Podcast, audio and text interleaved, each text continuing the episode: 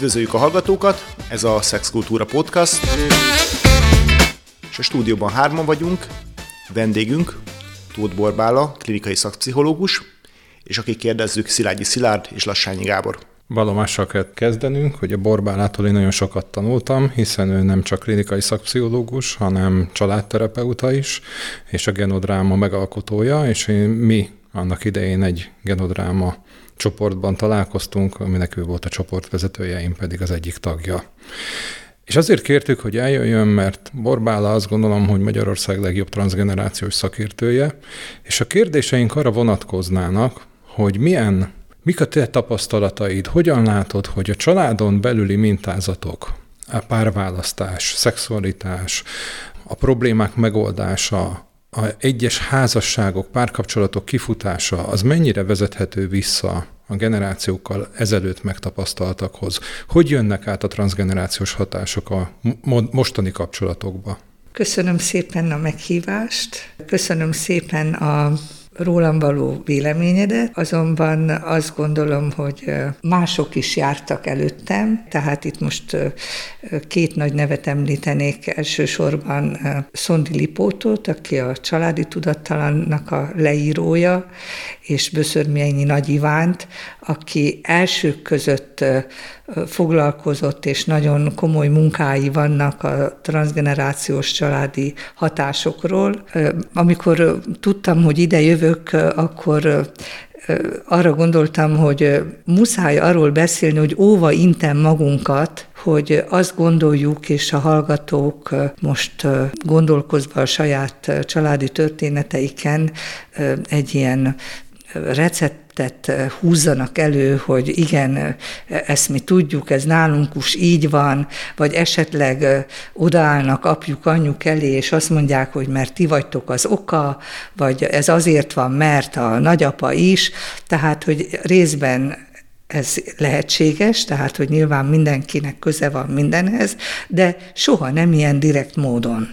Vannak arról tapasztalataim, jött hozzám valaki, egy, egy nagylány, hogy karácsonyra kaptam egy könyvet, és nagyanyám azt mondta, hogy te egy nem kíván gyerek vagy. Na most azt gondolom, hogy ezek a direkt beolvasások vagy címkék óriási károkat okoznak, és szakember legyen a talpán, uh-huh. aki ezt helyére teszi. Ha ezzel az egész családi rendszerrel akarunk foglalkozni, akkor nem kerülhetjük el a rendszer szemléletet. Magyarul ez azt jelenti, hogy minden kapcsolódik mindennel, és hogy a legkisebb változás a rendszerben az egész nagy rendszer változását tudja előidézni. Hallgatóinknak egy része bizonyára már találkozott azért a genodráma fogalmával, de szerintem sokan nem tudják, hogy elképzelni, hogy pontosan hogyan kell egy ilyen fajta ülést vagy játékot elképzelni.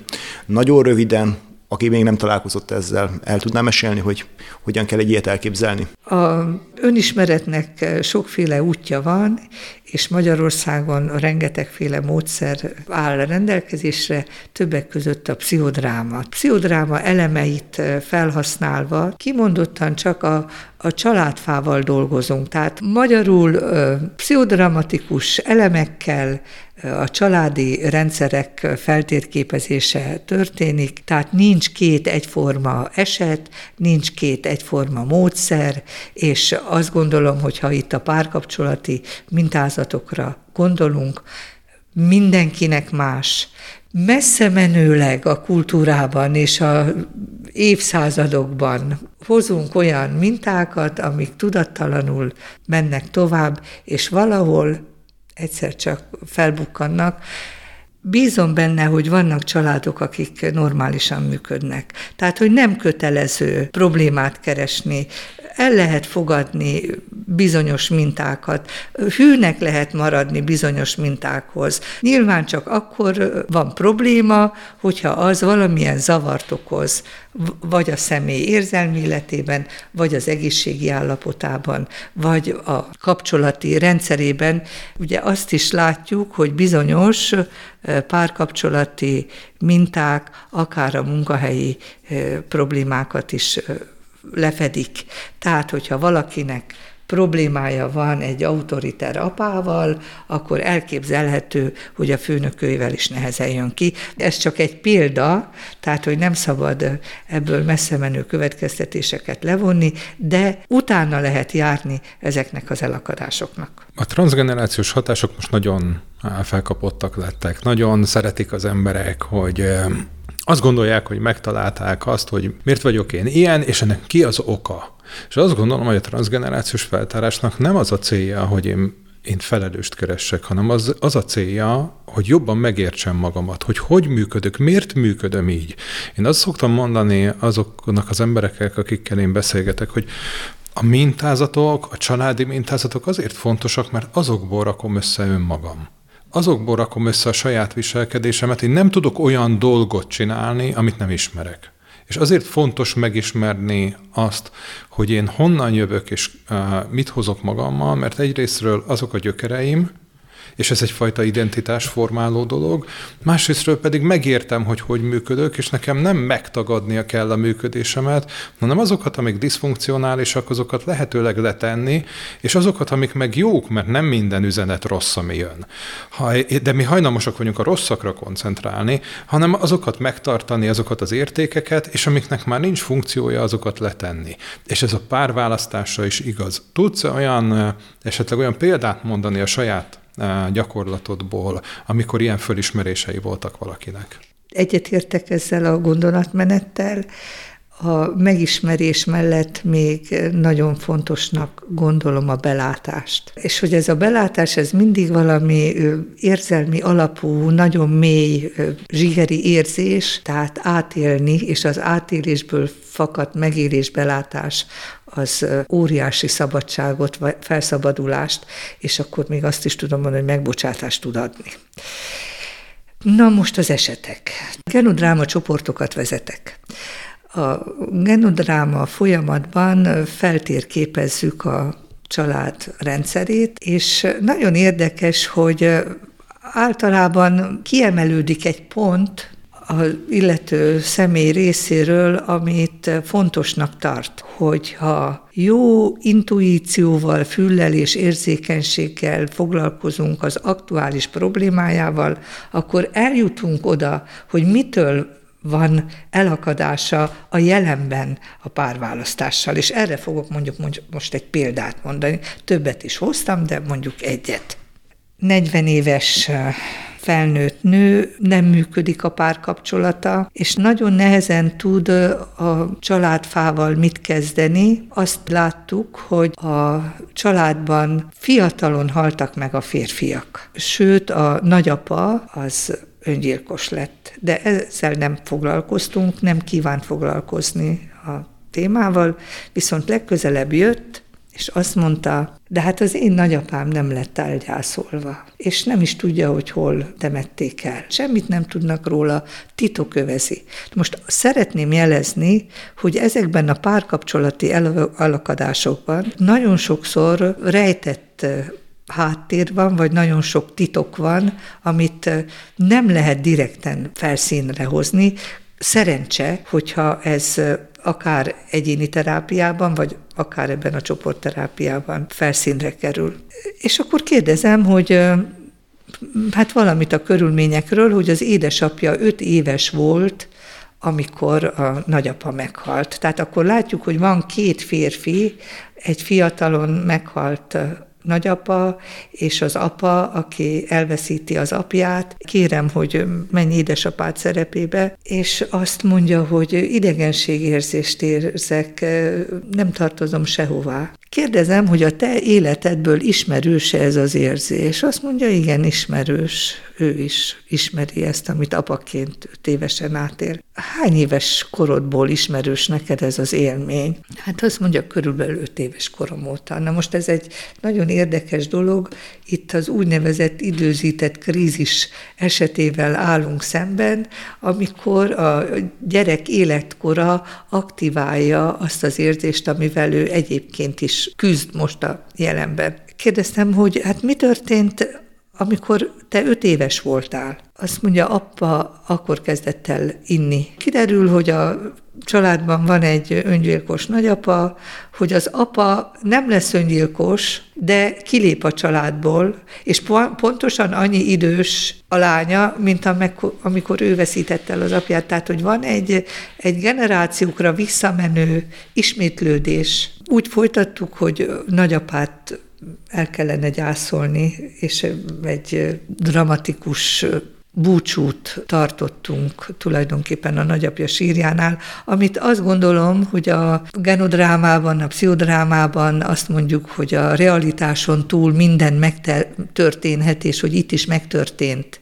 És nagyon szépen hát imádkozott a nagyapja sírjánál. Na most a csoda, hogy megkérdeztem, készültem egy előadásra, hogy elmondhatom-e a te esetedet. És kérdezem, hogy hogy vagy.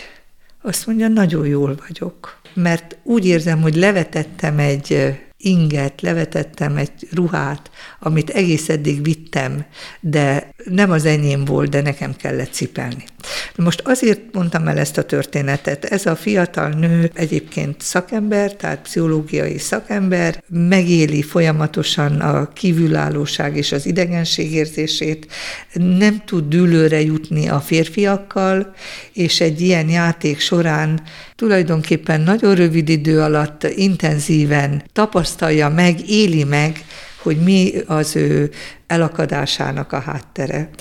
És azt gondolom, hogy az összes többi eset hasonló ehhez, tehát eh, elakadnak a fiatalok, mert valami olyan rejtett mintázatot vagy delegációt visznek tovább a családból, amit nem lehetett eddig megnevezni, de azzal, hogy feltáródik, megértődik, eh, vissza tud állni az eredeti egyensúly, vagy az eredeti harmónia. Én történettudományjal foglalkozó kutatóként én azt szeretem volna ezzel kapcsolatosan kérdezni, hogy így ezt én értem, hogy emberek családtörténetben első elmondásokból találkozhatnak így a őseiknek a történeteivel.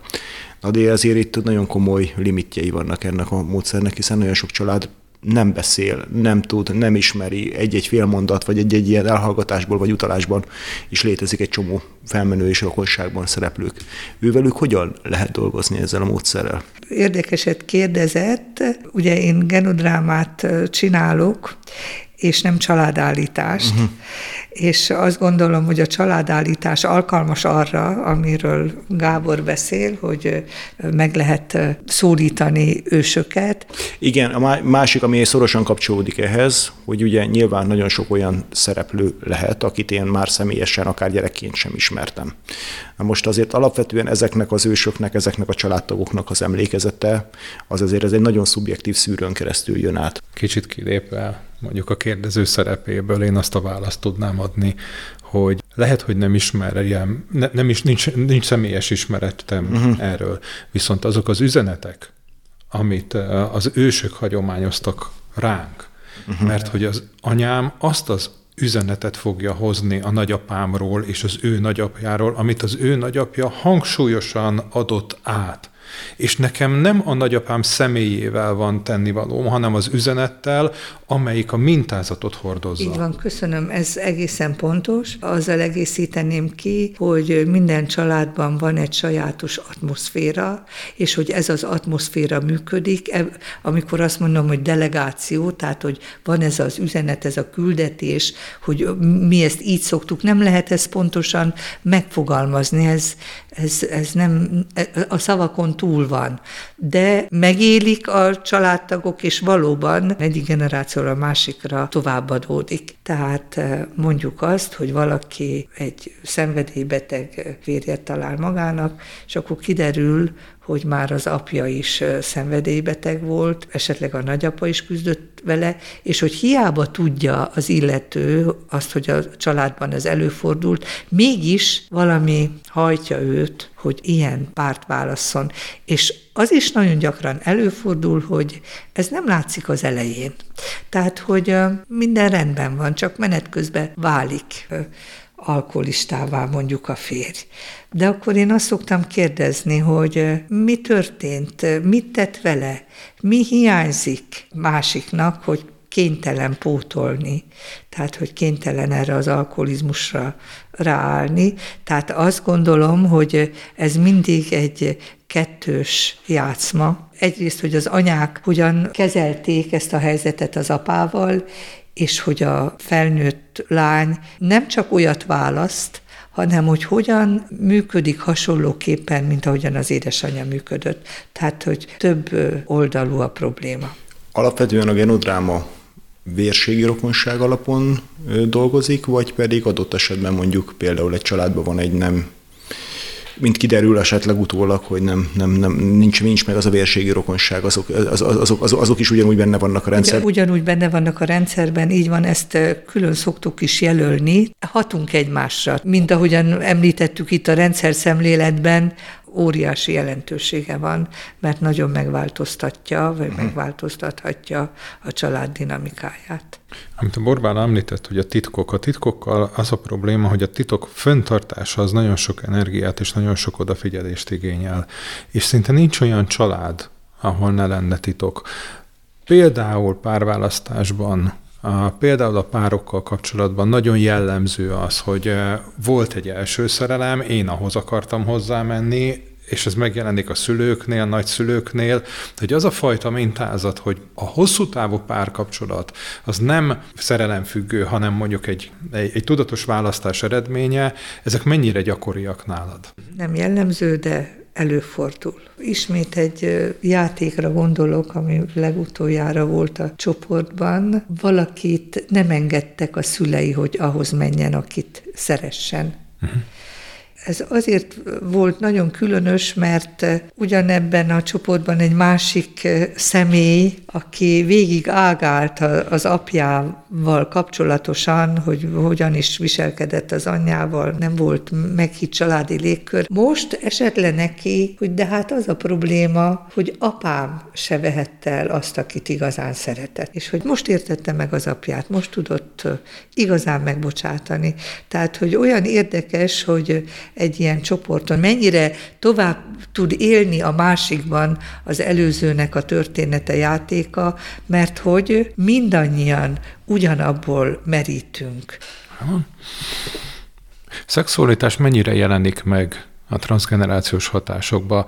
Volt egy olyan tanulmány, amit nemrég olvastam, hogy például a homoszexualitásnak annak vannak epigenetikai gyökerei.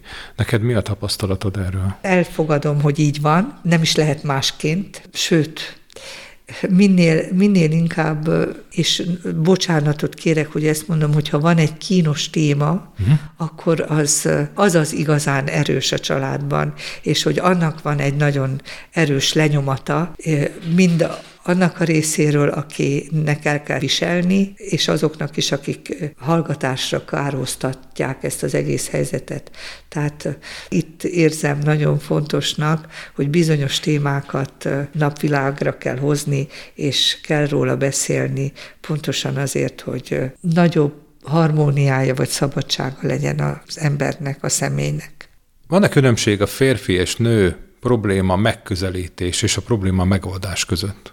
Nyilván akad és van, de amit én ebből kiemelnék, azt látom, vagy az a tapasztalatom, mintha a férfiak hátrányban lennének a nőkkel szemben. Az, az jön át, hogy nem elég jók, vagy nem adnak eleget és ugye ennek két oldala van. Tehát az egyik oldalon óriási a felelőssége az anyáknak, hogy mennyire tudják jól felnöveszteni és időben leválasztani a gyermekeiket, és nem tesznek rájuk olyan extra terhet, hogy szegény férfi nem tudja, hogy most az anyjának vagy a feleségének feleljene meg úgy gondolom, hogy ha lehetne egy ilyen társadalmi kultúrát fejleszteni, hogy hogyan, hogyan tegyük egészségessé gyermekeinket, vagy hogyan tudjanak egészségesen felnőni, ez egy alaptétel lehetne. Azt látom, hogy a férfiaknak nagyon fontos, hogy megerősítsék őket, hogy oda tudjanak állni a gyermekeik mögé, hogy legyen egy apás társadalom, és a gyerekeknél ugye azt látom, hogy hogyha elválnak a szülők, akkor nyilván az anyánál maradnak. Nagyon sokszor hallom, hogy kicsi gyerek négy-öt évesen azt mondja, velem alszik, mert fél, én viszont azt gondolom, hogy nem biztos, hogy erről van szó, hanem a szülőnek van szüksége valami fajta intimitásra, és a gyerekek átmennek egy ilyen kvázi felnőtt pótlásba, és ezekre, ezekre a nagyon finom finomságokra, nüansznyi változásokra vagy helyzetekre gondolok, hogy e, bizony jó lenne, hogyha ebben felelősség teljesen tudnánk gondolkodni. Köszönjük szépen! Ez volt a mai Szexkultúra Podcast, és ha kérdésetek, véleményetek van az adással kapcsolatosan, esetleg témaötletetek lenne, akkor keressetek minket a Facebookon, Instagramon, vagy pedig e-mailben. Köszönjük szépen a figyelmet!